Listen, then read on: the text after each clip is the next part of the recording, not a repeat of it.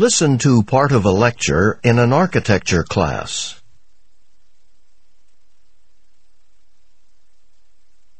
Today, we're taking a little detour from the grand styles of public architecture we've been studying to uh, look at residential architecture in the United States. Since this is something we can all identify with, I, I think it'll help us see the relationship between the function of a structure and its, uh, its style or form. This has been an ongoing theme in our discussions, and we'll be getting back to it in just a moment. Uh, but before we get started, I want you to take a moment to think. Does anyone know what the single most popular style for a house in the United States is today? Bob? I bet it's the ranch style house. Well, in this area, probably. But are we typical? Yeah, Sue. How about the kind of house my grandparents live in? They call it uh, a Cape Cod. That's the one. Here's a drawing of, of what we consider uh, of a classic Cape Cod house.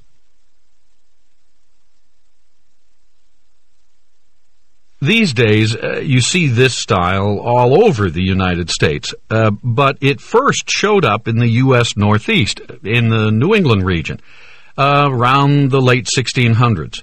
Uh, for those of you who don't know the Northeast coastal region, um, Cape Cod is a peninsula, uh, a narrow strip of land that juts out into the Atlantic.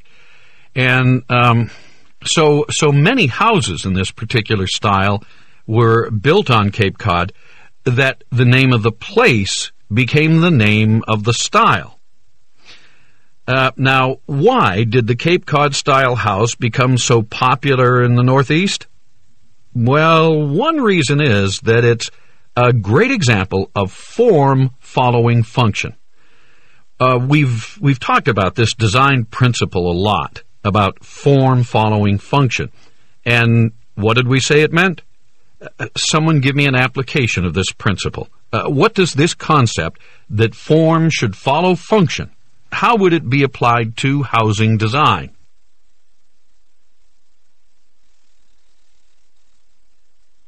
Well, if it means that the design of a building should be based on the needs of the people who use it, then, well, the architect has to be very practical to think about the people who will actually be living in the house or working in the office building, whatever. So for the architect, it's all about the users, not about showing off how creative you can be. Good. Of course, for a Cape Cod house, it might be even more accurate to say that uh, form also follows climate.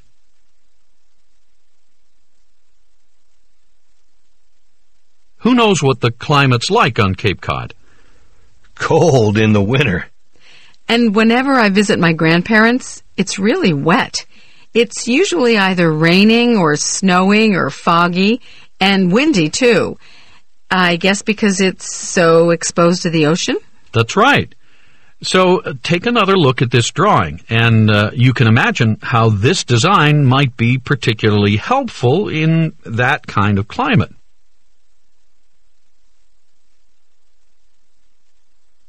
Notice how the house sits fairly low to the ground. Uh, this relatively low, compact structure helps the house withstand the strong winds blowing off the ocean. and look at the slope of the roof. Uh, the steep angle helps keep off all that rain and snow that accumulates in the winter.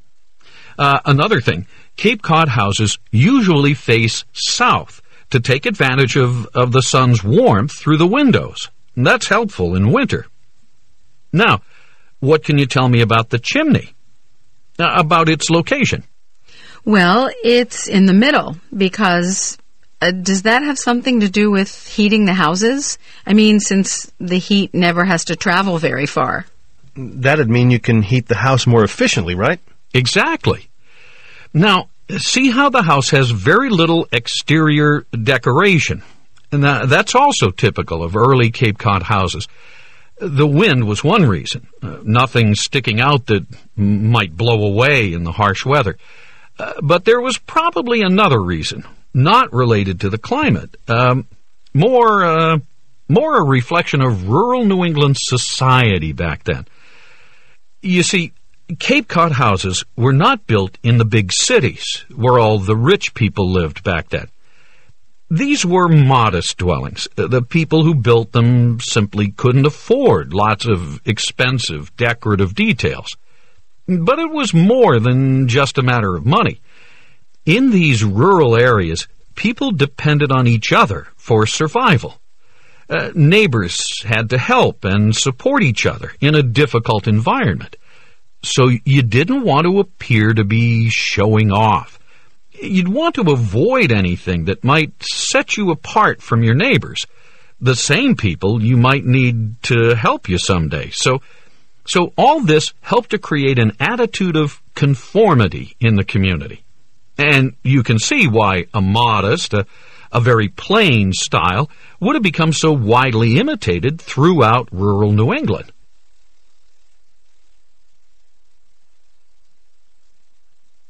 It is plain, but, you know, it's nice looking. Good point.